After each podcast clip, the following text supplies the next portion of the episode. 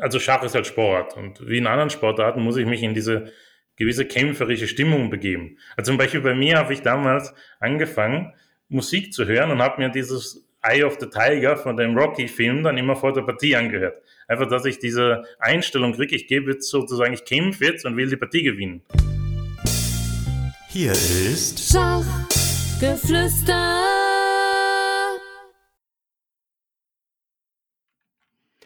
Herzlich willkommen zu einem neuen Podcast von Schachgeflüster. Dieser Podcast entsteht in Kooperation mit der Chessboards Association. Mein Name ist Harald Schneider-Zinner. Mein heutiger Gast ist einer der ganz wenigen deutschen Spieler, die sich Europameister nennen dürfen. Er ist Großmeister und heute ein ausgesprochen beliebter Trainer mit Wohnsitz in Österreich. Herzlich willkommen, Rainer Buhmann. Hallo Harald. Also zuallererst mal danke an dich und auch vielen Dank an Michael für die Einladung zu dem Podcast. Also ich habe das die letzten zwei Jahre oder so, seitdem er diesen Podcast ungefähr hat, wirklich immer wieder gerne angehört, die Folgen. Und ich freue mich jetzt wirklich, dass ich selbst auch dabei sein kann. Ja, wir freuen uns auch und ich denke, das ist eine tolle Fortsetzung dieser Serie. Lass mich dir und euch mal einen kurzen Überblick geben über die Themen, die ich gerne ansprechen würde, aber wir können natürlich, Rainer, jederzeit spontan sein, das Programm ändern und aus dem Bauch raus einfach gemütlich plaudern. Und zwar würde ich anfangen mit den Höhepunkten der Team EM 2011 und deinen Einsätzen im Nationalteam, nachdem ich dich ja schon als Europameister vorgestellt habe. Dann deine Entwicklung als Spieler allgemein, deine Einsätze in der deutschen und österreichischen Bundesliga und international, deine Schwerpunkte in der Trainerarbeit und Schwerpunkt Autor für Chessemy. Ist das so für dich passend? Ja, super, perfekt. Das sind tolle Themen, da freue ich mich. Ja, da wird uns was einfallen dazu. Ja, dann lass uns doch gleich einmal zehn Jahre circa zurückhupfen. 2011 Griechenland, Porto Carras. Ich denke, du hast tolle Erinnerungen an diese Zeit. Ja, das war natürlich ein, sag mal, einmaliges Erlebnis, dass man mit der Nationalmannschaft Team-Europameister wird. Das haben wir vorher natürlich alle nicht so erwarten können und sowas vergisst man natürlich auch sein Leben lang nicht mehr, dass man so einen Titel hat man dann für immer und ich freue mich auch, dass ich da meinen Teil dann dazu beitragen konnte. Und insgesamt einfach tolle Erinnerung, muss ich sagen. Ja, das glaube ich. Und ja, was für ein Wettkampf das war. Vor der letzten Runde, denke ich, war es ja ziemlich knapp. Viele Mannschaften hatten Aussicht auf Medaillen und ihr habt in der Schlussrunde eines der allerstärksten Teams der Welt, nämlich Armenien, mit zweieinhalb zu eineinhalb besiegt. Und Georg Meyer auf Brett 2 war mit Schwarz der Matchwinner. Alle anderen haben remisiert, aber Georg hat Movsessian geschlagen. Ja, also das war natürlich dann im Endeffekt dann die entscheidende Partie. Und gegen Movsesian äh, hat er wirklich eine tolle Partie gespielt. Und Georg, was natürlich dann letztendlich, wie gesagt, das das Entscheidende dann war, dass wir wirklich den Titel holen konnten. Wie gesagt, wir haben das alle gar nicht erwartet. Wir, überhaupt, dass wir eine Chance auf eine Medaille haben vor der Schlussrunde war schon, und dass wir dann noch Armenien schlagen. Da gehört natürlich auch mein Dank für die tolle Vorbereitung an Rustem Kasimczanov, der damals also für Öffnungsvorbereitung für uns zuständig war. Natürlich auch Uwe Bönsch als Bundestrainer hat und die Trainer haben sicher ihren Teil dazu beigetragen, dass wir diesen Erfolg haben konnten. Aber gerade die Erfahrung von Rustem war unglaublich viel wert. Das hat man in dem ganzen Turnier durchweg gemerkt. Er hat einfach diese Erfahrung mit so vielen, sag mal, mit Weltmeistern zusammengearbeitet, mit Top-Ten-Spielern. Und das bringt natürlich, wenn man so einen Coach hat, der gibt einem auch das notwendige Selbstvertrauen und die richtige Einstellung. Ja, und nachdem Rustem euch zum Titel geführt hat, hat er ja mit sehr prominenten Spielern zusammengearbeitet. Er hat ja auch jahrelang mit Caruana zusammengearbeitet. Also das ist ja auch alleine schon eine Auszeichnung, oder? Ja, das auf jeden Fall. Vorher war er ja schon äh, Sekundant von Vichy Anand. Also das ist natürlich großartig, was er da irgendwie gemacht hat. Und diese Erfahrung, man nimmt ja immer als Trainer, wenn man mit anderen zusammenarbeitet, mit Schülern oder wie in diesen Fällen als Sekundant, man lernt ja auch als Trainer sehr viel. Und diese Learnings, die er daraus gezogen hat, die kann, konnte er dann zum Teil natürlich auch uns für das Turnier mitgeben. Ja, und es ist ja auch schön, ich denke, er wohnt ja auch seit einiger Zeit in Deutschland und macht auch einige Sachen für Niedersachsen, gerade in der Nachwuchsarbeit. Und wir freuen uns, dass wir ihn in der Chessboard Association in drei Wochen, denke ich, als Gast haben. Ja, das wird sicher eine tolle Veranstaltung mit ihm dann. Ja, so, lass uns doch nochmal zur Schlussrunde zurückkommen. Also, wir haben schon gesagt, Georg Mayer gewinnt auf Brett 2, Najdic auf Brett 1 remisiert gegen Aronjan, Friedmann und Gustafsson remisieren gegen Akopian und Sagassian. Du hast in dieser Runde hier ausgesetzt. Ja, wie war das für dich? Hast du mitgezittert, hast du mitgefiebert, mitgelebt, die Partien verfolgt? Ja, natürlich, man verfolgt das sowieso als Nationalspieler, selbst wenn man mal nicht zum Einsatz kommt, man ist natürlich bei den Live-Partien entweder vor Ort mit dabei oder man schaut sich zu Beginn oft auch mal an am Computer am Zimmer, weil man es halt einfach alle Bretter im Überblick hat. Aber später, als ich dann gemerkt habe, okay, das, vielleicht schaffen wir die Sensation, dann bin ich natürlich auch in den Turniersaal gekommen, weil das wollte ich dann schon direkt miterleben.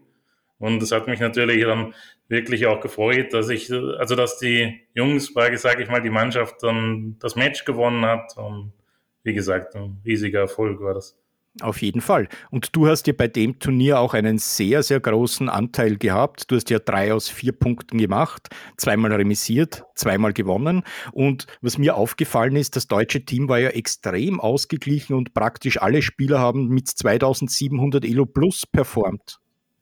Das ist allgemein über die ganzen Jahre, wenn man die letzten, ich sag mal, 20 Jahre, so, wo ich jetzt aktiv auch als Nationalspieler immer mal wieder mit dabei war, schaut, wir haben immer sehr ausgeglichene Teams im Allgemeinen gehabt. Auch sehr solide Teams, wo wir wenig verlieren und dann war halt auch so unser Motto, war dann teilweise so wie auch in der letzten Runde, wenn keiner verliert und einer vielleicht ein bisschen Glück auch hat, das braucht man manchmal auch dann in diesen Momenten, dann gewinnen wir vielleicht zweieinhalb das Match. Und das war oftmals auch unsere Taktik, dann, dass wir sagen, okay, wir wollen vor allem wenig betten. Wir haben natürlich auch oft diese Spieler gehabt, so wie Georg oder Daniel Friedmann und bei mir auch, dass ich wenig Partien verloren habe zum Beispiel. Und dann hatten wir zum Beispiel jemanden wie Akadi, der halt auch jeden schlagen konnte, immer an einem guten Tag. Ja, das ist natürlich wichtig. Und es hat sich ja gezeigt, ihr habt ja so gut wie keine Einzelpartie verloren. Ich glaube, zwei Niederlagen hat es im ganzen Turnier insgesamt gegeben. Das ist ja unglaublich. Und die haben wir geschickt verteilt, weil die waren beide im gleichen Match. Ja, genau. Ja, das war gegen Bulgarien, ich denke, in Runde fünf oder so irgendwas. Da habt ihr vorher die Ukraine mit dreieinhalb zu einhalb zerstört. Ich denke, da rechnet man sich, wenn man gegen so ein Team wie Ukraine so hoch gewinnt, schon gewisse Chancen aus. Dann verliert man gegen Bulgarien. Ja, wie war das psychologisch? Ich denke, ein kritischer Moment im Turnier, oder? Ja, natürlich. Da war es unglaublich wichtig, dass wir dann am nächsten Tag wieder ein gutes Match spielen. Weil wenn man dann so einen Rückschlag hat, dann kann man den relativ schnell wieder vergessen, wenn es klappt, am nächsten Tag einen Erfolg zu haben. Aber wenn man dann zwei Tage hintereinander oder zwei Runden in Folge hat, die nicht so laufen, dann ist es ganz schwierig, dann wieder mental hochzukommen. Also, wie gesagt, so einen Tag kann man, das ist wie bei einem Turnier, wenn man so eine Doppel-Null irgendwo hat, das ist sehr frustrierend. Aber wenn man jetzt eine Partie verliert, dann denkt man, das gehört dazu. Wenn man am nächsten Tag schon wieder ein Erfolgserlebnis hat, gedenkt man dann schon gar nicht mehr so sehr daran. Ja, dann lass uns doch den Turnierverlauf noch ganz kurz nachskizzieren. Also ihr seid mit einem Sieg gestartet, mit zwei Siegen gestartet, dann ein Remis gegen Israel, dann gegen Ukraine haben wir schon gesagt, haushoch gewonnen und dann dieser äh, lästige Wettkampf gegen Bulgarien, aber dann stark zurückgekämpft. Und in Runde 6, äh, da hast ja du gegen Italien dann auch mitgespielt und ich denke einen sehr wichtigen Sieg gegen Rombaldoni beigetragen. Ja, da hatte ich ein bisschen Glück, weil ich habe so eine Nebenvariante in Französisch gespielt also mit Schwarz und er kannte diese Variante nicht und hat dann gleich in der Eröffnung fehlgegriffen und ich stand praktisch nach 15 Zügen auf Gewinn mit Schwarz. Das ist sogar vielleicht sogar weniger, ganz genau weiß ich jetzt nicht, aber ich stand sehr schnell auf Gewinn und das ist natürlich unglaublich beruhigend für eine Mannschaft, wenn man die, in einer Schwarzpartie praktisch sehr schnell einen großen Vorteil hat und relativ klar ist, weil dann hat man noch zwei Weißpartien sowieso und das ist natürlich für die ganze Mannschaft dann sicher sehr viel wert, wenn man gleich von vornherein und es ist natürlich auch mental für den Gegner unangenehm, wenn man, wenn jetzt einer mit der Öffnung mit Weiß schnell verliert, das ist natürlich auch nicht schön für die Teamkollegen von ihm. Es kann natürlich immer passieren. Jeder hat mal, läuft mal eine Variante, die er nicht kennt, aber es, halt, es nimmt dann halt so seinen Lauf, auch psychologisch und mental während der Runde. Ja, also praktisch eine Schwarzpartie in einem Mannschaftswettkampf auf vier Brettern zu haben, das gibt dem Team schon enorme Sicherheit, ja. Ja, in Runde 7 warst du dann auch im Einsatz, Remis. Und hier hast du gegen einen der bekanntesten Autoren in der Schachszene vermutlich gespielt, nämlich gegen Marin. Wann erwarten wir denn, Rainer, dein erstes Buch? das erste Buch von ihm, was ich gelesen habe, war klar, ich glaube, also das war nicht das erste Schachbuch natürlich von mir, aber ich habe sehr viele Bücher von ihm dann auch in der Folge gelesen und dieses äh, Learn from the Legends ist zum Beispiel großartig. Aber man muss wirklich sagen, bei ihm, also ich kenne ihn jetzt auch schon viele Jahre, er spricht auch sehr gut Deutsch und äh, da ist auf jeden Fall seine ganze Arbeit ist großartig einfach. Egal ob Eröffnungsbücher oder seine, die Bücher über die Schachgeschichte. Also man kann sehr viel von ihm lernen. Das war wirklich was ganz. Seine Bücher machen immer Spaß, auch er schreibt auch sehr angenehm. Und natürlich war es auch was Besonderes, eine Partie gegen ihn zu spielen. Habe ich am Ende in, einer, in einem gewonnenen Endspiel leider ins Remis verdorben, aber das kann natürlich auch passieren dann. Wenn die Zeiten wird, dann ist manchmal die Technik halt auch nicht mehr ganz perfekt.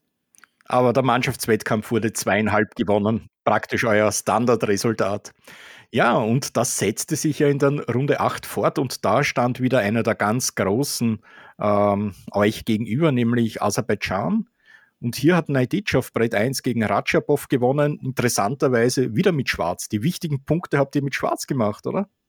Ja, das ist auch interessant, dass das oft passiert, natürlich, wenn die Gegner machen sich auch einen Matchplan. Und die waren ja überwiegend Elo-Favoriten gegen uns.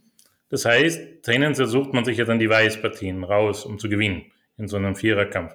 Die Gefahr dabei ist natürlich, dass die mit Weiß auch ein bisschen sich unter Druck setzen. Und wenn man dann sehr solide spielt, dann kann man auch mit Schwarz schnell mal einen starken Gegner auch auskontern. Und ich glaube, das war so der Grund teilweise, dass man dann seine Chance kriegt, wo in den Partien, wo so wie Georg auch in der letzten Runde gegen Morsesian dann, dass man dann die Chance kriegt, wirklich mit Schwarz, weil natürlich ist es nicht einfach mit Weiß auf Vorteil zu spielen, wenn der Gegner 100 oder 150 Elo mehr hat. Und da ist es manchmal sogar eine Chance, dass man mit Schwarz vielleicht den Gegner auskontert. Und das ist auch in dem Turnier oftmals dann sehr gut geglückt für uns. Ja, und nach dem Sieg gegen Aserbaidschan wartete eben dann Armenien in der Schlussrunde und diesen Sieg haben wir schon besprochen. Und damit habt ihr mit 15 Punkten mit einem Punkt Vorsprung gewonnen. Auf Platz zwei landete dann eben Aserbaidschan und Ungarn wurde Dritter. Russland nur Platz fünf, aber mit was für einer Aufstellung? Brett 1 Zwiedler, 2 Grischuk, 3 Kaljakin, 4 Morosevic und auf Brett 5 kein Unbekannter, nämlich Nepomniachtchi. Also zwei, die um den Weltmeistertitel gefeitet haben. Was für ein, was für ein Team, oder? Ja gut, das ist natürlich eine Weltauswahl praktisch. Wenn man heute überlegt, dass Nepomniachtchi dann Brett 5 damals war, ist natürlich unglaublich. Ja, aber es zeigt auch, wie viel in so einem neunrundigen Mannschaftsturnier passieren kann und wie viel zusammenspielen muss und wie viel passen muss, oder? Ja, da muss auch vieles wirklich zusammenpassen, weil das sind halt viele gute Mannschaften. Und man braucht natürlich in so einem langen Turnier ganz ohne Glück, auch wenn man beim Schach sagt, man ist immer selbst verantwortlich. Ich sag mal, es gibt trotzdem sowas wie Glück, dass man einfach in einigen Momenten vielleicht mal, wie gesagt, der Gegner läuft in die Vorbereitung, wie bei mir in der Rombaldoni-Partie oder und solche Momente gibt es halt für alle, sage ich mal, dass man in, man kann in die Vorbereitung laufen, man kann einen Moment unachtsam sein, die Partie einstellen. Und das gehört halt auch, und bei so einem langen Turnier geht das auch nicht ohne das. Ich denke, um Platz 1 zu machen, muss immer alles zusammenpassen. Es muss die Leistung zusammenpassen, es muss die Einstellung zusammenpassen. Und wie du sagst, man braucht auch eine Spur Glück dazu, aber das Glück muss man sich eben auch verdienen. Ja, das Interessante war natürlich, man könnte jetzt ja denken, wenn man die einzelnen Partien betrachtet, dass die Gegner vielleicht extrem überzogen hätten oder so wie hatten. Aber interessanterweise, die Matches, wenn man die Partien anschaut, die rein vom Schachbrett her, sage ich mal, von den Schachpartien her, waren die gar nicht so glücklich. Das waren die Partien, die wir gewonnen haben, wurden recht souverän gewonnen in den meisten Fällen. Wir haben halt irgendwie ein bisschen, wie kann man das sagen, manchmal hat man das Momentum sozusagen auf seiner Seite und kann gar nicht genau beschreiben. Man ist sozusagen zum richtigen Zeitpunkt am richtigen Platz. Ja, man hat manchmal einen Flow und dann gelingt alles, oder? Das gelingt einem als Einzelspieler und wenn es gut läuft, auch im Team. Und beim Team, du hast ja auch schon zwei erwähnt, die hier unbedingt dazugehören. Über Kasim Czanows Leistung haben wir ja schon gesprochen. Und Uwe Bönsch hat ja seit sehr, sehr lange als Mannschaftskapitän das deutsche Team immer begleitet. Ich kenne ihn und schätze ihn ja auch sehr gut. Ja, wie würdest du die Rolle von Uwe einschätzen oder beschreiben? Wie hat da die Arbeitsteilung ausgeschaut? Also ich hatte persönlich immer einen guten Kontakt zu ihm Er hat natürlich jetzt nicht diese extreme schachliche Vorbereitung gemacht, wie jetzt im Vergleich zu Kasimczanov, der natürlich sehr viel theoretische Arbeit hat, aber Uwe hatte auch sehr viele andere Tätigkeiten, ich denke, die hat er gut gemacht. Und ich habe, wie gesagt, immer ein gutes Verhältnis zu ihm gehabt. Und ich habe das erste Mal schon in der Nationalmannschaft 2001 gespielt. Das war in León in Spanien, auch Team-Europameisterschaft. Da sind wir Dritter geworden, haben eine Bronzemedaille gewonnen. Und da hat er mich nominiert und das war, damals war ich noch relativ jung und er hat mich nominiert, obwohl es wahrscheinlich auch stärkere Spieler da noch gegeben hätte, aber er wollte mir dann eine Chance geben. Und das war wirklich, wie gesagt, schon der Anfang, wo ich halt Uwe besser kennengelernt habe, weil wenn man dann gemeinsam auf einem Turnier ist, dann hat man natürlich mit dem Bundestrainer Kontakt und als junger Spieler braucht man vielleicht sowieso noch mehr so, eine, so einen Trainer als Bezugsperson, als wenn man dann erfahrener ist. Also mein Eindruck war, dass auch wenn es da teilweise, die, die meisten werden es mitgekriegt haben, nicht immer alle so glücklich waren, sage ich mal, über die ganze Konstellation kann ich nur sagen, ich hatte ein sehr gutes Verhältnis zu ihm und das hat meiner Meinung nach hat das immer gut geklappt. Ja, und jemand, der einfach für das Team sorgt und schaut, dass die Rahmenbedingungen stimmen, das ist ja, glaube ich, auch eine ganz wichtige Sache. Ja, und wie du erwähnt hast, 2001 wurdest du ja bereits nominiert für die Europameisterschaft. Ich denke, du warst damals 20 Jahre alt, wenn ich richtig gezählt habe, ungefähr. Ja, genau. Das war natürlich was ganz Besonderes, weil das war noch eine Mannschaft mit Robert Hüb, ne? Und das sind solche Momente, das sind natürlich auch, wenn du mit so einer Legende dann spielst als 20-Jähriger. Ich damals war, er hatte ich gerade so 2,5 Elo, aber hatte noch gar keinen Titel.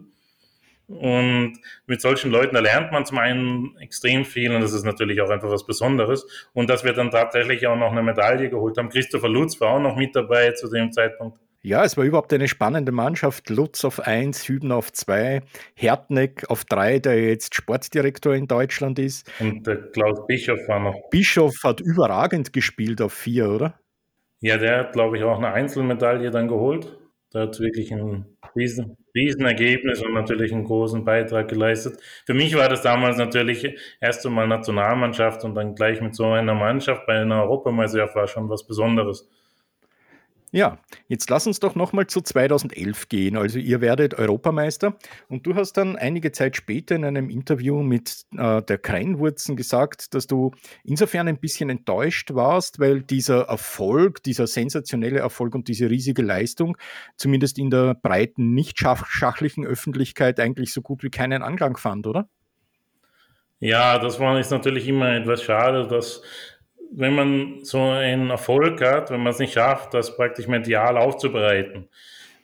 Wahrscheinlich, ich weiß nicht genau, woran das gelegen hat, das ist schwer zu beurteilen im Nachhinein. So nah war ich jetzt auch nicht da dran, was die ganze Pressearbeit so angeht. Es wurde halt, natürlich wurde konkret in den Schachmedien geschrieben, vielleicht auch in zwei, drei anderen Medien, aber es war halt irgendwie, ging das relativ schnell wieder verloren. Und wenn man jetzt schaut, was ich sag mal, während der Pandemie oder durch diese Queens Gambit-Serie jetzt für einen Schachboom in gewisser Weise entstanden ist, hätte man damals vielleicht auch schon ein bisschen mehr rausholen können einfach. Und das ist natürlich auch letztendlich, wir spielen ja Schach, weil das unsere Leidenschaft ist. Natürlich, wenn man Profi ist, lebt man auch davon, aber prinzipiell will man ja den Schachsport fördern. Und wenn man dann so einen Erfolg hat, dann ist es ein bisschen schade, wenn man da nicht direkt drauf aufbauen kann, um vielleicht ein bisschen mehr noch draus zu machen aus diesem Ganzen. Ja, es war auf jeden Fall der erste deutsche Mannschaftssieg nach dem Zweiten Weltkrieg. Ähm, hast du den Eindruck, ist dann so eine Art Schachboom entstanden? Hat sich in der Schachwelt etwas in Deutschland geregt und gesagt, okay, wir sehen, wir können ganz vorne mitspielen?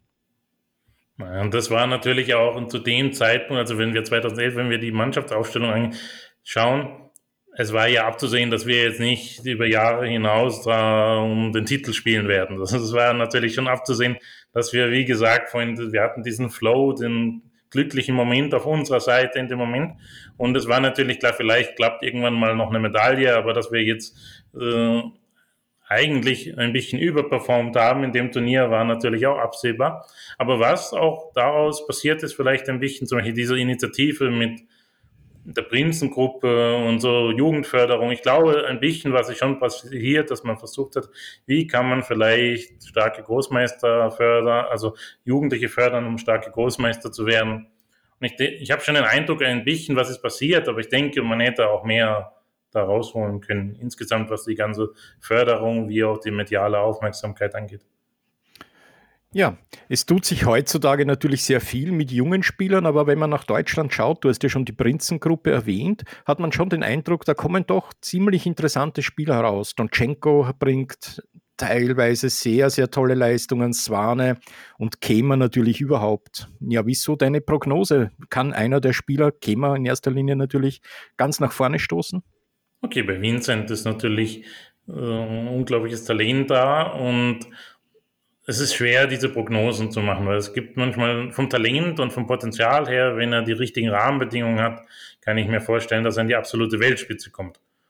Das ist natürlich schwer, zu, wie gesagt, es ist nicht einfach, solche Prognosen abzugeben, aber das Potenzial ist da und von den anderen, sage ich mal, von Blübaum, Donchenko, Kollas kommt auch nach und vielleicht Louis Engel noch, könnte ich mir vielleicht auch vorstellen, dass einer oder zwei Richtung 2.7 und vielleicht auch mal die 2.7 schaffen.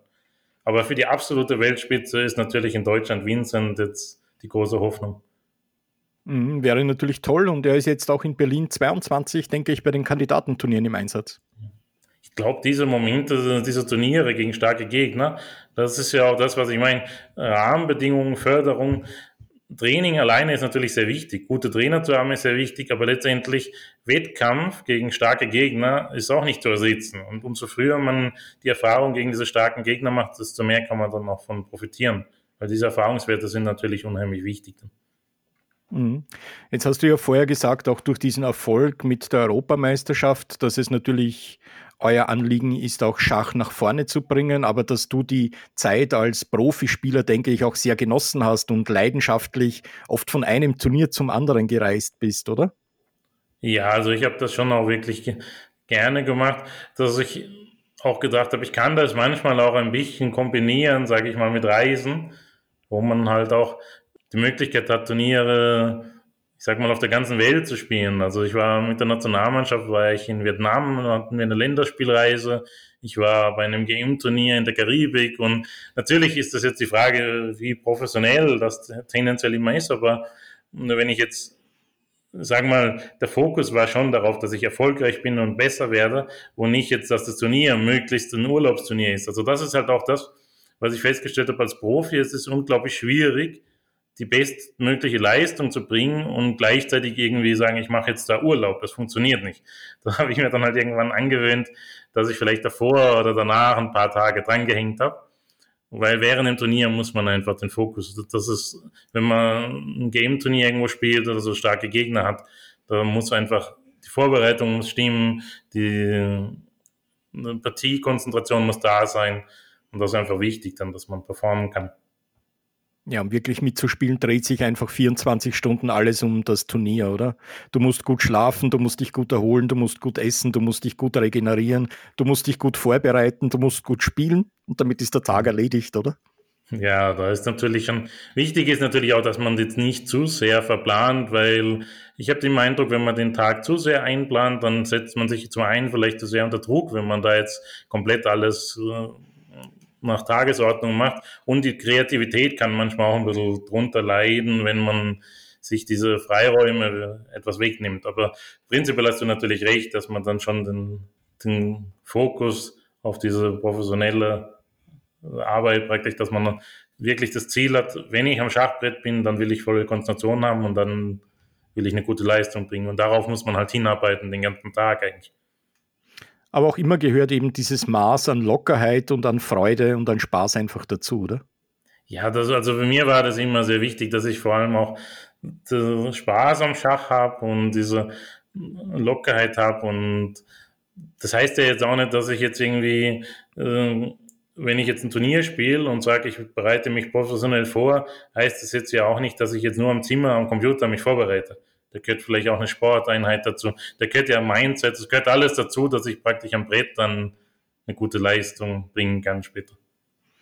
Ja, lass uns mal so ein bisschen auf deine Entwicklung schauen. Also 2009 bist du zum ersten Mal über die 2006 gekommen und im Juni 2016 hast du dann dein All-Time-High mit der tollen Elo-Zahl von 2653 erreicht. Und wenn ich es richtig verfolgt habe, hast du da so eine Zeit von eineinhalb Jahren gehabt, in der du gestiegen, gestiegen und gestiegen bist bis zu diesem Top, oder?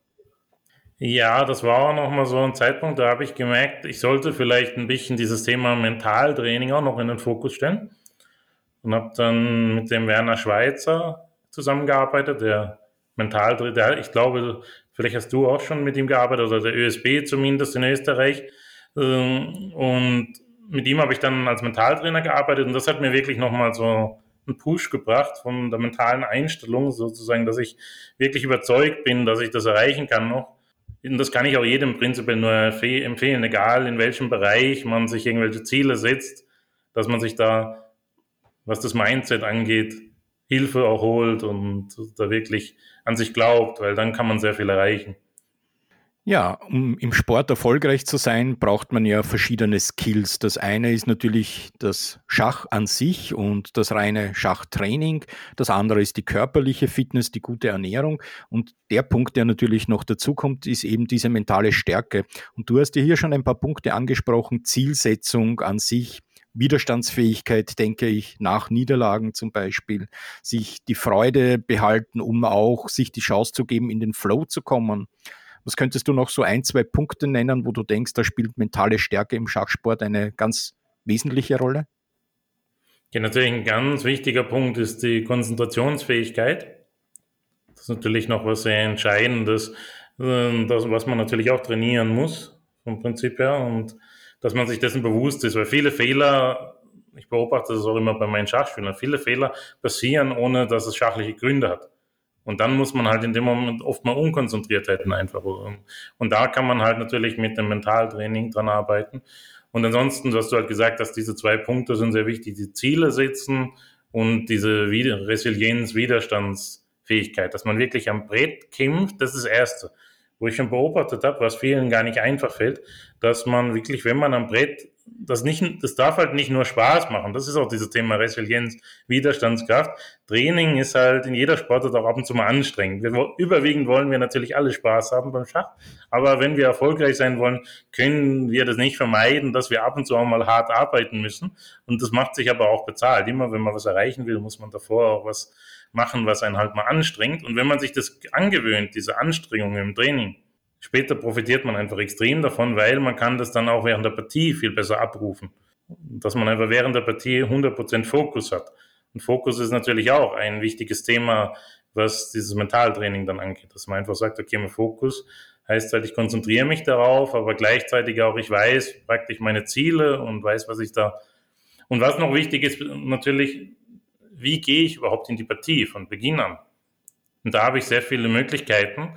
Wenn ich jetzt irgendwie, also Schach ist halt Sport und wie in anderen Sportarten muss ich mich in diese gewisse kämpferische Stimmung begeben. Also zum Beispiel bei mir habe ich damals angefangen, Musik zu hören und habe mir dieses Eye of the Tiger von dem Rocky-Film dann immer vor der Partie angehört. Einfach, dass ich diese Einstellung kriege, ich gebe jetzt sozusagen, ich kämpfe jetzt und will die Partie gewinnen. Und da kann jeder natürlich seinen eigenen Weg finden, wie man die richtige Stimmung kommt. Natürlich diese komplett ruhige Lage ist nicht ganz perfekt für, die Sport, für den Sport, aber dieses komplett aufgedrehte ist auch nicht gut. Und da muss man halt so einen Mittelweg finden. Das ist was ganz Wichtiges, dass ich wirklich mit der richtigen Einstellung in die Partie starte. Genau, es gibt ja so diese Typen, die vor der Partie sehr entspannt sind und die brauchen vielleicht ein bisschen Aufputschen, auch diese Aufputschungsmusik. Andere, die sehr nervös sind, die müssen eher schauen, dass sie runterkommen, um eben so diese, ja, dieses Mittelmaß an Anspannung zu finden. Denn ein Mittelmaß an Anspannung braucht man einfach auch, um den Fokus halten zu können. Ja, ich sehe, du kannst uns hier nicht nur im Schach, sondern auch im Mentaltraining ja sehr viele Tipps geben. Ich denke, du hast ja dann auch selber eine Mentaltrainer-Ausbildung gemacht. Meine Ausbildung habe ich nicht direkt, aber ich habe mich sehr, sehr viel mit diesem Thema beschäftigt, also sehr viel Literatur gelesen, auch zwei, drei so Kurse gemacht, aber jetzt keine direkte Ausbildung dafür. Aber ich habe einfach gemerkt, erstens ist dieses Thema Persönlichkeitsentwicklung und Mindset und Mentaltraining natürlich so ein unglaublich spannendes Thema. Und meine Mission, sage ich mal, als Schachtrainer ist halt, dass ich meinen Schülern so gut wie es geht helfen will. Und wie du vorhin gesagt hast, es gibt halt zwei Bereiche. Es gibt Leute, die haben unglaublich viel Fachwissen, bringen es aber sozusagen nicht auf den Platz oder aufs Brett, am Brett praktisch, kriegen nicht dieses hundertprozentige Schachwissen. Sie sind trotzdem sehr stark, aber an ein, zwei Momenten fehlt vielleicht dann diese mentale Stärke. Und das darf man nicht vergessen. Das wirklich sportliche Erfolg ist einfach beides im Endeffekt. Dass man diese mentale Stärke hat, wo ich jetzt, sagen wir mal, diese praktische Stärke auch, um in gewisser Weise zur mentale Stärke zähle ich jetzt auch, dass man, was du vorhin erwähnt hast, Sport und Ernährung. Weil das, wenn ich das nicht richtig mache, dann passt, wenn ich keinen Sport hilft mir ja Widerstandsfähigkeit, aber auch wieder mal Gedanken loszulassen, dass ich mal wieder den Kopf frei bekomme. Und das zähle ich halt auch zu dieser mentale Stärke dazu. Das braucht man einfach und das ist wichtig, für, um erfolgreich auch beim Schach zu sein. Das ist, wie gesagt, das ist einfach eine Sportart, auch wenn man im ersten Moment für viele Außenstehende vielleicht das nicht immer so glaubt, dass es, aber diese Fitness ist wirklich sehr, sehr wichtig, dass man das über einen längeren Zeitraum, weil kann, ich habe schon genug Partien gehabt, die sechs, sieben Stunden gehen und das ist dann wirklich wichtig, dass man dann auch mal in der sechsten Stunde noch für sich voll konzentrieren kann, weil vielleicht doch nochmal ein kritischer Moment kommt. Ja, und wer selbst gespielt hat, der weiß, wie viel Energie das kostet während einer Partie, während eines Turniers oder auch eben solche Höchstleistungen über lange Zeit halten zu können. Lass uns nochmal zum Sommer 2016 zu deinem Alltime high zurückkommen. Ich denke, wenn man sich dann über eineinhalb Jahre auf 2650 hervorgearbeitet hat, damit deutlich in den Top 100 nehme ich an, also heutzutage wäre man es damals sicher noch mehr, dann will man vielleicht auch noch mehr. 2700 war das jemals ein Ziel von dir dann? Ja, zu dem Zeitpunkt war ich schon natürlich motiviert, dass ich äh, mich noch verbessern will und dass ich vielleicht auch auf 2,7 versuchen wollte zu kommen. Dann, das hat dann irgendwie, ging das dann leider wieder ein bisschen zurück, aber es war einfach auch schwierig. Dann vom Prinzip her habe ich gemerkt, bei dem Mentaltraining, das war noch so ein Grund, wo ich gemerkt habe, Mentaltraining braucht auch neue Inspirationen immer wieder. Man muss sich da neue Ziele setzen und so. Und da muss man, das ist ein ständiges Weiterarbeiten. Das bringt ist jetzt nicht ausreichend, wenn ich jetzt sage, ich mache jetzt ein Jahr lang Mentaltraining und danach habe ich die mentale Stärke. So funktioniert das nicht. Das ist wie wenn ich jetzt beim Sport und das heißt, man muss da auch immer weitermachen.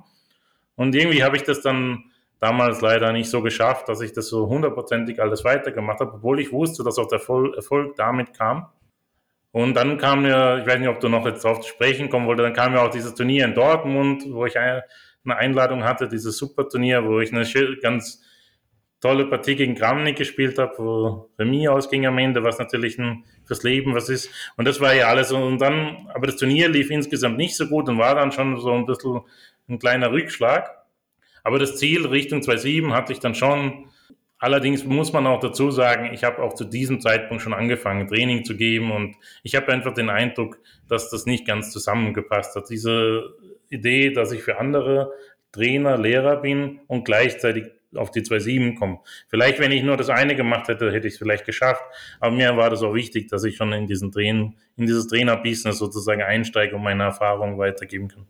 Ja, davon profitieren natürlich deine heutigen Schüler enorm, aber ich glaube auch, ich würde auch meinen, beides Hand in Hand als Spieler absolut erfolgreich zu sein, als Trainer wirklich gut zu sein, das ist wahrscheinlich zu viel und zu viel Schach im Endeffekt auch. Und man braucht auch einen freien Kopf und beides zusammen ist, glaube ich, ganz, ganz schwer zu leisten, oder? Ich glaube schon, dass man so 2,5, 2,6 ja. vielleicht halten kann als Trainer, dann auch ein guter Trainer sein kann und gleichzeitig noch beim Spielen das hält. Aber das ist halt wirklich, 2,7 ist halt schon dann die Weltspitze fängt da an und dann wird es halt sehr schwierig, dann das gleichzeitig, weil man, wenn man halt Trainer ist, praktisch, meine Mission als Trainer ist auch, dass ich mich auf meine Schüler einlasse, dass ich mich Zeit, praktisch Zeit für die investiere. Wie gesagt, ich, jeder braucht auch eine eigene mentale Stärke. Jeder Mensch ist ein bisschen unterschiedlich und da muss man persönlich auf denjenigen eingehen. Und da ist natürlich, das steht, da hängt so viel miteinander zusammen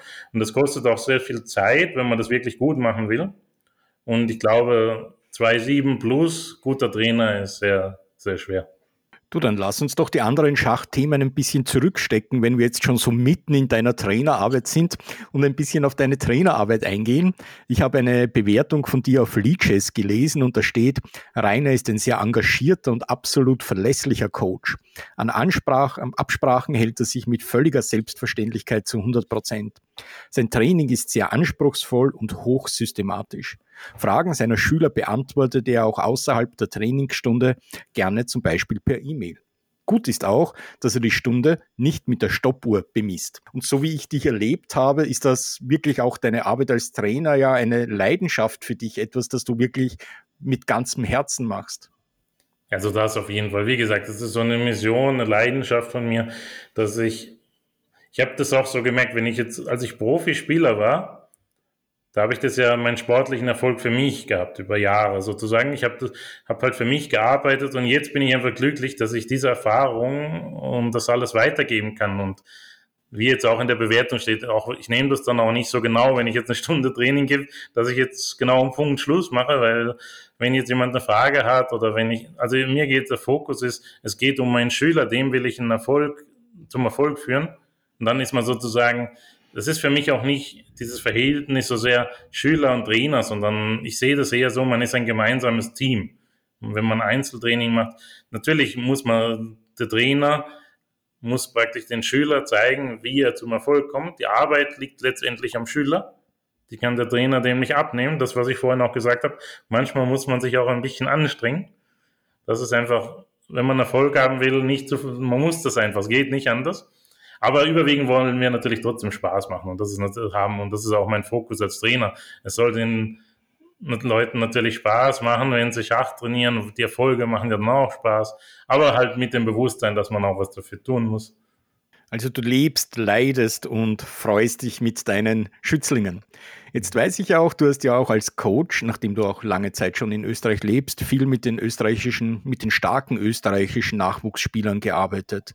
Was waren da so deine Schwer- oder was sind da so deine Schwerpunkte?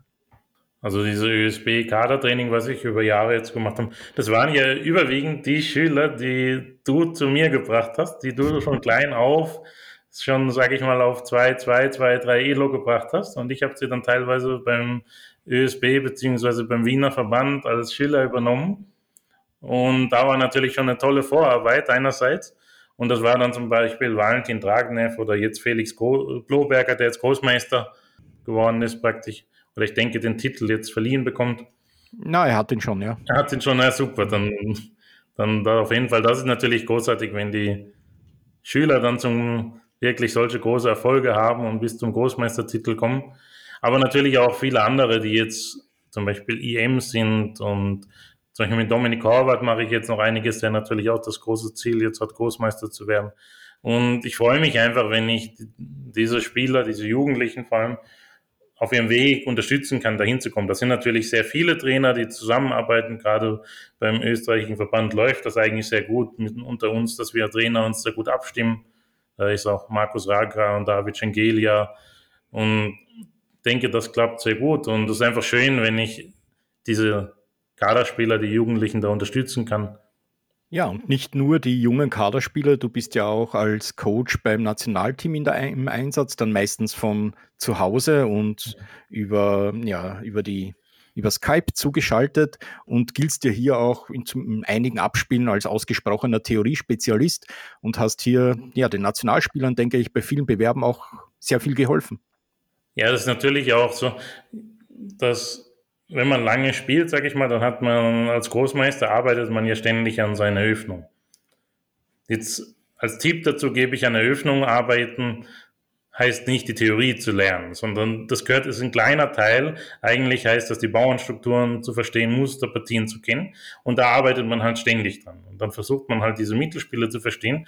Und die Jugendlichen, selbst wenn die manchmal schon annähernd an die eigene Spielstärke kommen, weil die natürlich auch immer stärker werden, die haben natürlich nicht jahrelang so strukturiert gearbeitet. Und dann kann man denen natürlich unheimlich helfen mit dem, was, was man analysiert hat über die Jahre, diese Erfahrungswerte.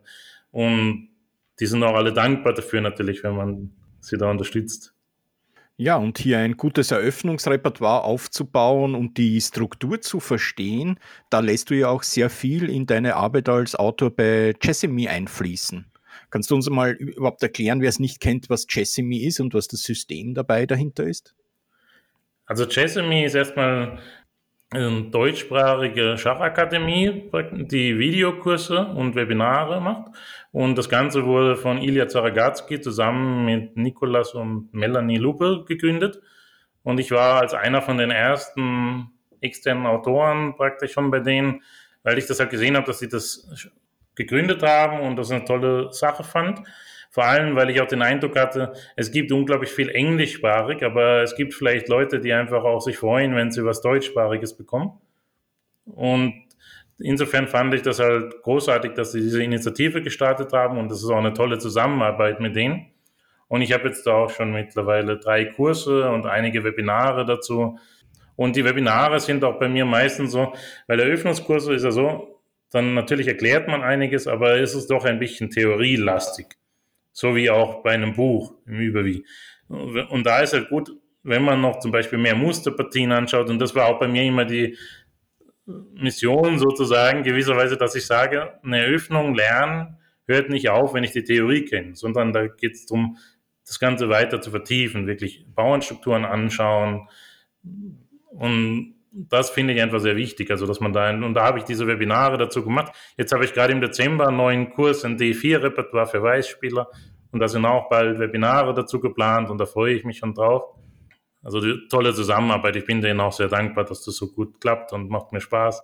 Und das Schöne ist natürlich, dass man über so eine Plattform, sage ich mal, über sehr viele Leute auf einmal erreichen kann. Und das ist natürlich im Unterschied zu dem Einzeltraining. Das Einzeltraining ist eher so was sehr, sehr langfristiges, wo man sehr, sehr persönlich zusammenarbeiten muss. Weil jeder Mensch ist unterschiedlich, jeder braucht ein bisschen andere Unterstützung. Und das ist halt was, wo man im Endeffekt trotz dass es irgendwie praktisch nicht ganz so persönlich ist. Sehr viele, man kann sehr viel erreichen und die können dann auch von den eigenen Erfahrungen und den ganzen Tipps, die man für sie hat, praktisch dann teilhaben. Auf jeden Fall. Ja, und jetzt weiß ich ja, du hast ja zwei hervorragende Werke herausgebracht, die auch hervorragende Rezessionen gehabt haben, nämlich moderne Klassiker erstens D4, D5 und erstens E4, E5. Und bei erstens E4, E5 baut ja dein Schwarzrepertoire auf Spanisch auf. Also genau das, was bei der Weltmeisterschaft, aber natürlich auch bei vielen Weltmeisterschaften davor passiert ist, auch wenn es beim Spanier jetzt nicht Breyer geworden ist.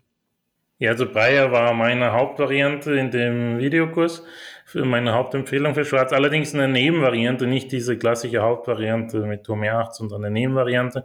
Und natürlich das WM-Match habe ich natürlich auch verfolgt. Das war am Ende ein bisschen schade, dass es so lief, weil es ist klar, dass Nepomniachtchi natürlich ein sehr starker Spieler ist und dass er da zu dem Zeitpunkt nicht die beste Leistung bringen konnte, wo er praktisch die Chance für das WM-Match hat, war natürlich etwas schade. Und vor allem, wenn man sich mit diesem Thema Mentaltraining beschäftigt, ist das natürlich auch alles nicht so einfach, wie es für Außenstehende teilweise dann aussieht. Also da gibt es natürlich viele Faktoren, wie das entstanden sein kann, was natürlich auch interessant ist als Beobachter. Auf jeden Fall diese Spanischstellung, also Magnus hat halt, ich denke mal, also der wollte halt Marshall Gambit spielen, aber was natürlich eine andere Variante ist, wie dieses rein positionelle Breyer. Marshall Gambit ist schon so, dass man eher ein bisschen aktiver. Aber ich kann eigentlich jedem empfehlen, sich mit E4, E5 und D4, D5 auseinanderzusetzen, weil erstens gerade E4, es gibt ja Gründe, warum man oft Anfängern sagt, auf E4, man soll E4 und E5 spielen.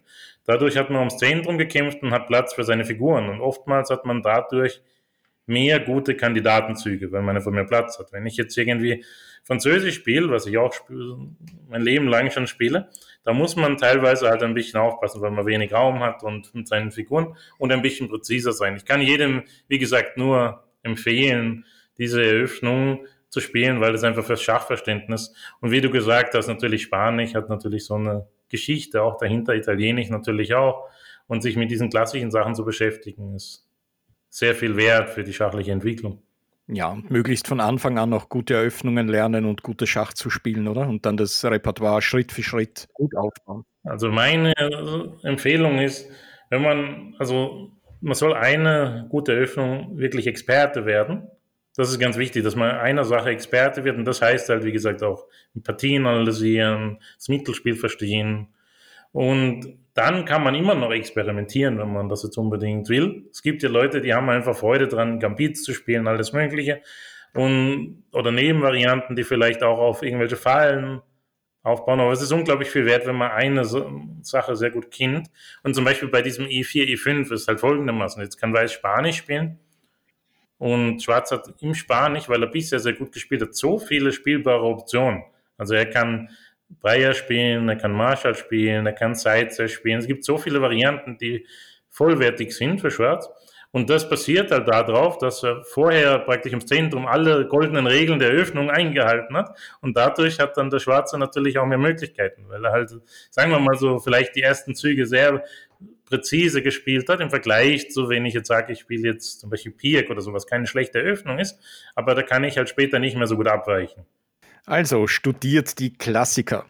Ja, und gründlich vorbereiten, gründliches Arbeiten, das ist ja etwas, was bei dir, was man bei dir immer spürt. Und Michael Busse auf Schachgeflüster hatte so eine nette Sitte. Er lässt von seinen Lesern immer seinen nächsten Gast erraten. Und du wurdest von Martin Schetki erraten. Und wer errät, wer der nächste Gast ist, darf auch eine Frage stellen. Und hier soll ich dir zuerst von Martin Schettke einmal ausrichten, dass er deine Arbeit auf Jessime und auf YouTube ausgesprochen lehrreich findet. Und die Frage, die er daran schließt, ist, wie intensiv bereitest du eigentlich so die einzelnen Varianten, die einzelnen Manöver vor, gemessen in Stunden, Tagen, Wochen oder länger? Und welche Kriterien wendest du dabei an, also puncto Engines, Lieblingsspieler und Teamarbeit? Ja, so danke an Martin für die Frage und auch für das tolle Feedback zu meinen Kursen und zu meinem YouTube.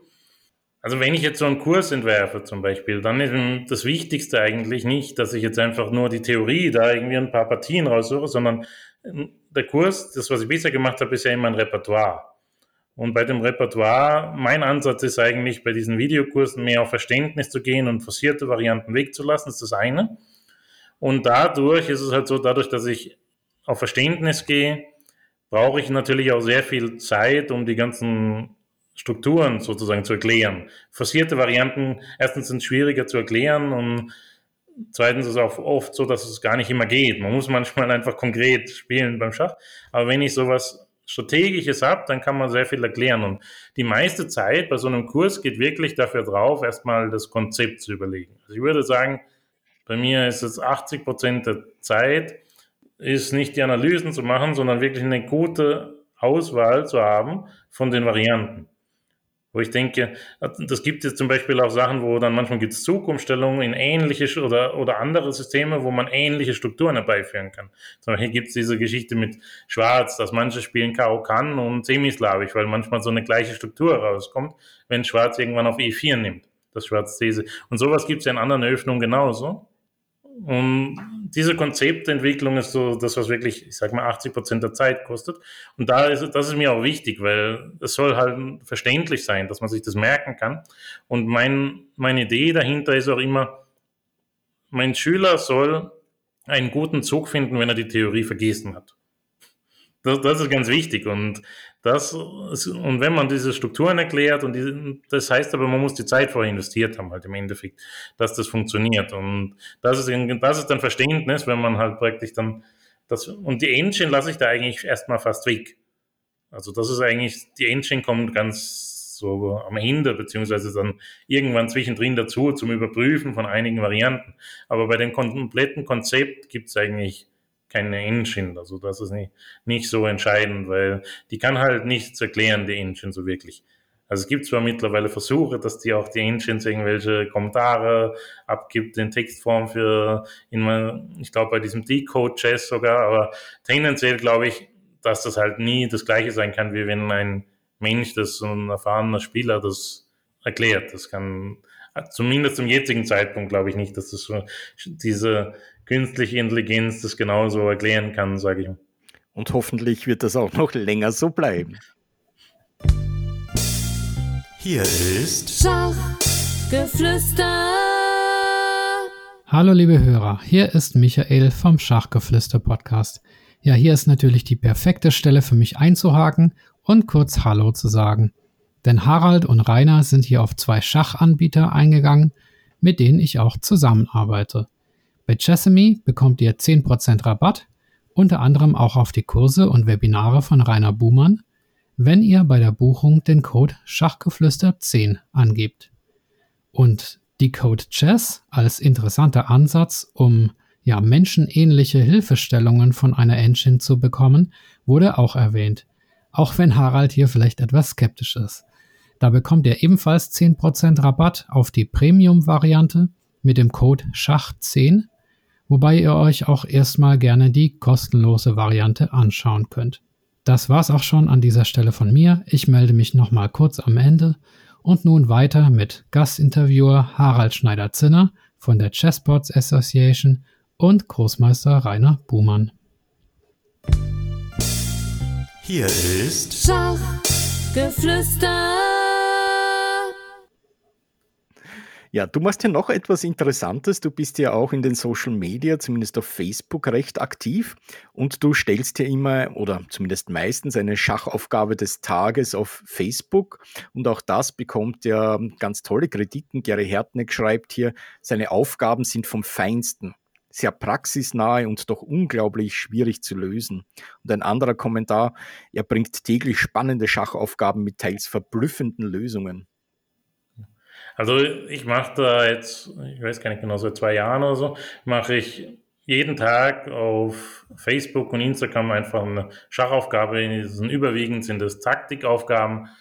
Und die Idee ist vom Prinzip her, dass ich auch ein bisschen kompliziertere Aufgaben jetzt habe, dass man sich, weil es gibt natürlich ganz viele Apps, wo Motiverkennung, das ist auch ganz, ganz wichtiges vom Schachtraining her. Motiverkennung ist was anderes wie Variantenberechnung. Und das ist aber beides Taktik. Also Taktik ist vom Prinzip her Motiverkennung, Variantenberechnung plus Visualisierung. Und ich bin eher so, dass ich denke, Motiverkennung gibt es überall. Natürlich muss man Motive erstmal erkennen, ist eine Basis, aber es gehört auch ein bisschen Berechnung dazu. Und Berechnung ist auch so, dass man sich ein bisschen anstrengen muss, dass man sich konzentrieren muss und nicht einfach so, ich habe das Motiv gesehen, jetzt ziehe ich sofort. So funktioniert das, wenn ich in der praktischen Partie nicht. Und deswegen ist es wichtig, dass man auch diese Art von Aufgaben trainiert. Und mir macht das eine Freude. Ich freue mich natürlich, wenn so ein Feedback da kommt und wenn der Gary Hartnick zum Beispiel dann schreibt, dass er überraschende Ergebnisse, dass er eine Freude dran hat. Das ist ja auch so ein bisschen meine Idee, dass es schon für Fortgeschrittene ist, mein ganzes Training. Ich habe zwar auch im Amateurbereich einige Schüler, also ich sage mal, dass die, ich habe jetzt einige Schüler so ab 1700 Elo, aber man muss natürlich sagen, das sind ja auch in gewisser Weise schon Fortgeschrittene, weil die oft schon jahrelang im Verein spielen. Das ist, und, und das ist halt das, wo ich dann denke, denen kann ich helfen, auf 2000 Elo zu kommen. Und diese Schachaufgabe ist halt jetzt nicht für meine Schüler gedacht, aber es ist vielleicht so als Anreiz für die Community, einfach ein bisschen sich hinzusetzen und ein bisschen Schach äh, zu machen. Also die Community liebt das. So, Rainer, jetzt haben wir viel von dir als Trainer gehört, aber lass uns noch einmal zurück einen Sprung zu dir als Spieler machen. Du hast ja auch für viele tolle Mannschaften gespielt, unter anderem in Deutschland von 2003 bis 2006 für den Rekordmeister Baden-Baden und bist hier 2006 mit Baden-Baden auch deutscher Meister geworden. Ja, das war natürlich auch was Besonderes dann in Baden-Baden, weil Natürlich, der Meistertitel war großartig. Allerdings, was mir eigentlich so mit am meisten im Nachhinein bedeutet, war in diesem Team zu spielen. Da war Anand in einer Mannschaft, Sweetler, Schirov. Also für mich als junger, aufkommender, aufstrebender Spieler, das waren ja alles Schachlegenden. Das ist, war eigentlich unglaublich, dass ich in diese Mannschaft und da war auch, also auch mein Dank an Wolfgang Krenke, dass er das da unterstützt hat und auch immer noch unterstützt und mir dann damals diese Gelegenheit gegeben hat, in so einer Mannschaft zu spielen. Und das war wirklich was ganz Besonderes, weil wenn man dann in der Partieanalyse mit Sweetler oder Ahnen sitzt, das, das nimmt einem ja keiner mehr. Das sind ja Erlebnisse, die hat man für ewig und das ist was ganz Besonderes. Dieser Titel natürlich 2006 ist dann auch noch ein schönes Erfolgserlebnis, was dazugehört. Also das Who is Who der Schachszene vereint in Baden-Baden. Du hast ja dann auch noch für andere Vereine gespielt, für Solingen, aber ich denke vor allem für Hockenheim und hier habe ich erstaunt festgestellt, du musst ja in Hockenheim praktisch eine Berühmtheit sein. Du hast die goldene Ehrennadel der Stadt Hockenheim im Jahr 2000 bekommen und 2006 einen Eintrag ins goldene Buch der Stadt Hockenheim. Also sprich, wenn du heute durch Hockenheim spazierst, kennt dich jeder? Nein, ganz so ist es natürlich nicht. Sagen wir, es kennt mich jeder aus dem Schachverein. aber ansonsten klar, werde ich jetzt nicht so erkannt und aber es war schon teilweise, also jetzt lebe ich ja in Österreich, aber als ich noch, dass ich mich auch mal Leute aus irgendeinem Zeitungsartikel erkannt haben, aber das war jetzt wirklich die absolute Ausnahme, weil der Schachsport ist halt doch nicht so der Sport, der jetzt die größte mediale Aufmerksamkeit hat. Aber natürlich Hockenheim ist, meine Familie kommt aus Hockenheim, da ist ein ganz besonderer Bezug und dass wir da auch mit der Mannschaft dann, auch wenn wir jetzt leider die Mannschaft zurückgezogen haben aus der Bundesliga, dass wir zehn Jahre Bundesliga spielen konnten. Und das Ganze konnte ich mit dem Verein, wo ich praktisch aus dem Ort, wo ich komme, das war natürlich was Besonderes. Ja, und Hockenheim hat hier natürlich in der Bundesliga auch einige Akzente gesetzt. Ähm, schade, dass sich die Mannschaft zurückzieht, genau. Und es gibt ja ähm, einige Reformpläne in der deutschen Bundesliga. Ich weiß nicht, wie du die verfolgst oder wie deine Meinung dazu ist.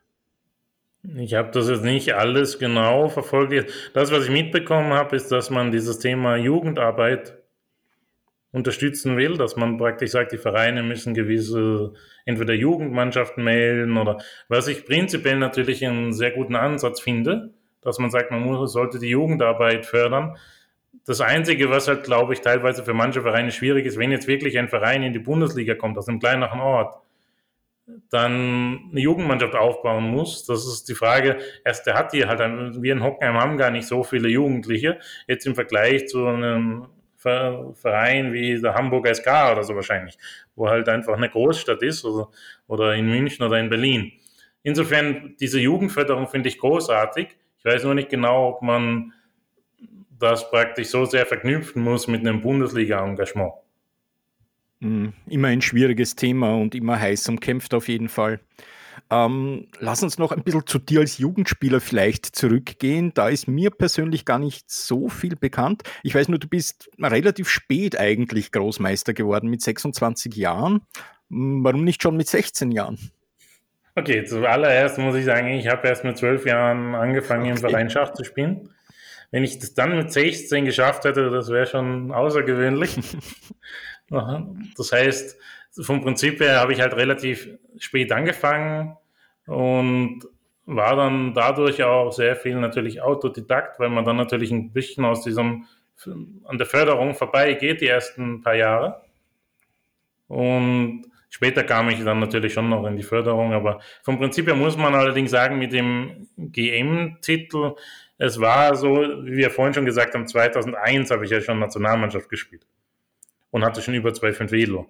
Insofern muss man sagen, das mit dem GM-Titel lag eigentlich eher daran, dass ich erstmal nach der Schule noch eine Ausbildung gemacht habe und Informatik gelernt habe und dann noch gearbeitet habe. Und natürlich während der Arbeit, also neben der Arbeit ist es halt nicht so einfach, die Turniere zu finden. Und dann sind wir auch schon wieder bei diesem Thema Mentaltraining angelangt. Wenn ich halt am einen Tag im Büro sitze und am nächsten am Brett, dann bin ich halt nicht bei 100 Prozent als wenn ich jetzt Schachprofi bin. Da kann ich halt den Tag vorher das so verbringen, dass ich während dem, der Partie dann voll da bin. Und das war halt eigentlich der Hauptgrund. Als ich dann praktisch entschieden habe, mehr, also auf meine Profikarriere zu setzen, kam dann auch relativ schnell der GM-Titel. Mhm. Was würdest du heutzutage einem jungen, motivierten Spieler empfehlen? Er soll es einfach mal probieren, Richtung Profi zu gehen und schauen, was passiert? Wenn er die entsprechende Spielstärke natürlich hat. Meine Empfehlung ist mittlerweile, da, man kann sich natürlich da tendenziell drüber streiten und da gibt es verschiedene Meinungen, aber meine Empfehlung ist mittlerweile, wenn man irgendwas im Leben hat, was einem eine große Freude macht, wo man den Eindruck hat, das ist das, wo mich glücklich macht, wo mich, dann soll man darauf sitzen. Das ist, weil man hat so viele Möglichkeiten heutzutage, auch mit Social Media und alles. Man muss ja jetzt nicht Profispieler werden, dann kann man auch irgendwie in dem Bereich so viele Sachen machen, von wie gesagt, man kann auf YouTube was machen. das gibt so viele Ideen. Man kann sich sicherlich irgendwie so engagieren in die Richtung, wie du jetzt mit der CSA oder so. Man kann da so viele interessante, spannende Projekte aufbauen, wenn man wirklich überzeugt ist, das ist dieser Bereich, wo ich Freude habe, wo es mir Spaß macht. Und meine Empfehlung ist immer, versucht alle in euch selbst so hineinzuhorchen und zu merken, was macht mir Freude, was macht mir Spaß und wie kann ich daraus praktisch ein schönes Leben gestalten und davon leben? Ich kann das auch nur unterschreiben. Also ich denke, das ist auch so ein bisschen die Einstellung in Österreich, in Deutschland, dass man hier vielleicht sehr konservativ ist. In Spanien zum Beispiel junge Leute, die früh Richtung Tenniskarriere setzen, denen wird zugejubelt. Und wenn sie dann sehen, okay, das klappt nicht, dann haben sie trotzdem so viel gelernt, so viel durch den Sport gelernt, so viel Disziplin, so viel Leistung, dass sie ja dann auch sehr wendig sind und später nach wie vor ein, eine zweite Ausbildung machen können oder, so wie du sagst, in eine andere Richtung gehen können. Also ich denke auch, man muss versuchen, ja, seine Träume zumindest versuchen umzusetzen. Ja, und die Chancen dazu stehen, glaube ich, so gut wie nie. Also wir haben, ich meine, dass man wirklich sein Hobby, sage ich mal, zum Lebensunterhalt macht und zu, zu, so einer Mission macht. Die Chancen standen, glaube ich, noch nie so gut wie heute, dass man so viele Möglichkeiten hat, dass man wirklich einem stehen.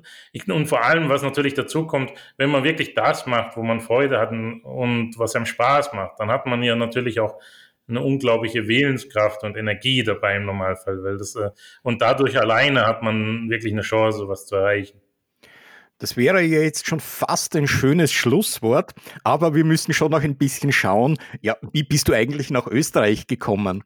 Und ich denke, irgendwann war es dann ja auch aus Liebe, aber so der erste Schritt war eigentlich durch deine Zusammenarbeit mit Markus Rager und Graz, stimmt das? Ja, das war so eine Idee, dass ich praktisch ich habe sehr viel mit Markus gearbeitet vor vielen Jahren. Also jetzt mittlerweile eigentlich nicht mehr, weil wir sind jetzt, er ist jetzt auch schon mittlerweile dabei, mehr Trainer fast schon zu werden. Und wir haben halt damals sehr viel zusammengearbeitet. Und dann habe ich gedacht, wie kann ich die Trainingsbedingungen verbessern? Und habe dann geschaut, dass ich äh, immer mal wieder, also dass ich eine Wohnung in Graz hatte ich dann, da haben wir zusammen gearbeitet. Ein bisschen. Aber wie du gesagt hast, dann kam auch die Liebe dazu. Und jetzt, also meine Frau ist halt Österreicherin und ich bin glücklich in Österreich. Mir gefällt es hier sehr gut. Als Schachprofi hat man natürlich auch relativ leicht die Möglichkeit woanders. Ich war ja sowieso immer viel unterwegs, Turniere und so. Jetzt als Trainer ist es ein bisschen anders, dann macht man sehr viel online oder auch regional mehr teilweise. Und, aber als Profispieler war es ja praktisch fast egal, wo der Hauptwohnsitz ist, weil man sowieso sehr viel gereist ist. Jetzt bist du ja im Neusiedl am See. Das ist ja so das österreichische Zentrum der Segler, der Weltklasse-Segler. Surfen. Segelst du, surfst du auch? Nein, also das jetzt eigentlich Wassersport, ist jetzt eigentlich nicht so äh, mein Sport. Allerdings muss ich sagen, ich bin schon sehr glücklich, dass wir den See in der Nähe haben. Das ist gerade im Sommer ist es doch sehr schön, wenn man einfach der See ist ja doch auch sehr groß, da gibt es schöne Promenade, da, das ist wirklich toll, großartig dort. Also man ist da in der Natur. Und das ist natürlich auch ein Unterschied. Natürlich, Wien ist eine tolle Großstadt, aber wenn man relativ, ich finde es ideal so für mich, wenn ich ein bisschen außerhalb von der Großstadt mehr in der Natur lebe, aber relativ schnell in der Großstadt bin. Ja, wenn wir jetzt schon so viel Burgenland-Werbung machen, dann erwähnen wir dann noch den tollen Wein und die tollen Buschenschanken und Heurigen, die es dort gibt. Also, schaut euch mal auch den Neusiedlersee an. Zum Abschluss noch, du spielst ja auch schon seit ewiger Zeit in der ersten österreichischen Bundesliga für Maria Saal, unter anderem auch mit Markus Rager. Erzähl uns doch da ein bisschen etwas über die Mannschaft und über das Teamgefüge. Ja, also ich spiele, glaube ich, schon seit ich glaube seit 2000 schon so oh, für Maria Saal, also schon jetzt über 20 Jahre. Also das ist schon wirklich eine lange Zeit und äh, das war immer großartig für das Team. Und was ich auch schön finde, halt natürlich dadurch, dass Markus praktisch daherkommt aus der Region und hat er natürlich äh, diese Förderung gekriegt und das ganze ohne, vielleicht ohne ihn wäre das alles nie so gegangen, wie es gegangen ist, aber wirklich großartig, dass er hat auch diese Förderung gekriegt, er hat bis auf 2,7 Elo geschafft und war sozusagen, ich sage mal so ein bisschen das Zugpferd dieser ganzen Bundesligamannschaft immer. Und dadurch konnten wir auch wirklich mit der Zeit haben wir eine starke Mannschaft gehabt, sind sogar einmal Meister geworden. Und das ist wirklich, macht immer unglaublich viel Spaß. Was ich auch schön finde, ist, dass wir praktisch eine Mannschaft mit sehr vielen Österreichern haben, was ich eigentlich immer tendenziell gut finde, wenn es nicht zu viele Legionäre in so einem Team sind. Natürlich ist es großartig, so wie in Baden-Baden, dass ich mit anderen spielen konnte. Das ist ein, natürlich, aber es ist auf der anderen Seite finde ich es halt auch einfach großartig, wenn man die einheimischen Spieler unterstützt. Und das war bei Maria Saal eigentlich all die Jahre immer so, zum Beispiel jetzt Georg Halvax oder Lukas Handler und die, die Leute praktisch, die wir, gute EMs, die wir haben, und dass wir mit so einer Mannschaft spielen können, wie gesagt, das ganze Konzept dort finde ich einfach großartig. Macht immer sehr viel Spaß. Ja, Rainer, die Stunde ist im Flug dahin gegangen. Gibt es noch irgendwas Wichtiges, was wir vergessen haben, wo du sagst, das sollten die Leute unbedingt noch über dich wissen? Ich denke, das Wichtigste hast du alles angesprochen. Also wie gesagt, also ich danke dir und auch dem Michael nochmal für die Einladung. Es hat jetzt auch viel Spaß gemacht, die Stunde. Und ich hoffe auch, dass für die Zuhörer viele spannende Sachen dabei waren. Ich denke, das, was wir auf jeden Fall mitnehmen, ist, ja, das, was wir tun, sollten wir mit Leidenschaft tun und mit Hingabe und auch an uns glauben. Ja, das wäre auch sozusagen nochmal so mein abschließendes, dass wenn ihr irgendwo Freude habt, wenn ihr Ziele habt, dann und Leidenschaft hat und dafür für eine Sache brennt, dann versucht daraus was zu machen einfach. Und das muss ja jetzt nicht gleich irgendwas Berufliches werden, aber man kann ja auch einfach zum, zum Spaß irgendwie, sage ich mal, für die, dass man einfach so als Hobby das betreibt, wofür man brennt. Und das ist ja das Schönste, was man haben kann, einfach, dass man Freude an seinem Hobby und an seiner Leidenschaft.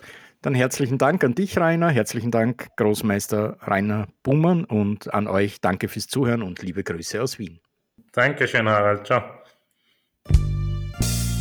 Das war Schachgeflüster. Ja, liebe Schachfreunde, also bei diesem Interview hat man doch gemerkt, da stimmt die Chemie zwischen dem Österreicher und dem Wahlösterreicher. Ich möchte euch gerne an dieser Stelle mal auf meine LinkedIn-Gruppe hinweisen. Das sind inzwischen auch so, ja, circa 40 Personen drin. Die Gruppe heißt einfach nur Schach und es gibt da interessante News aus der Schachwelt mit Bezug zu finanziellen und beruflichen Themen. Denn das Schach professionalisiert sich gerade online zunehmend mehr und deswegen ist auch LinkedIn der richtige Ort, um sich darüber zu unterhalten. Und nun wie immer der Dank an alle Personen, die mir auf paypal.me slash Schachgeflüster etwas gespendet haben, YouTube-Kanalmitglied sind oder auch auf patreon.com slash Schachgeflüster eine regelmäßige monatliche Spende zukommen lassen. Danke an folgende Personen oder Einrichtungen. Andreas Wierucks, Armin Züger, Dr. Benjamin Steinhelber, Dieter Riegler, Frank Rothmann, Friedhelm Küch, Güven Manay vom interkulturellen Schachverein Satranj Club 2000, Hans aus Berlin, Dr. Joachim Meyer-Brix, Manuel Rüther, Marc Hofmann, Markus Schirmbeck, Oliver Bremer, Peter, Peter Hug von DSSP Die Schulschachprofis, die Internetseite schachtraining.de, Sven Ossenberg und Tim Bialuszewski. Viele Grüße, euer Michael.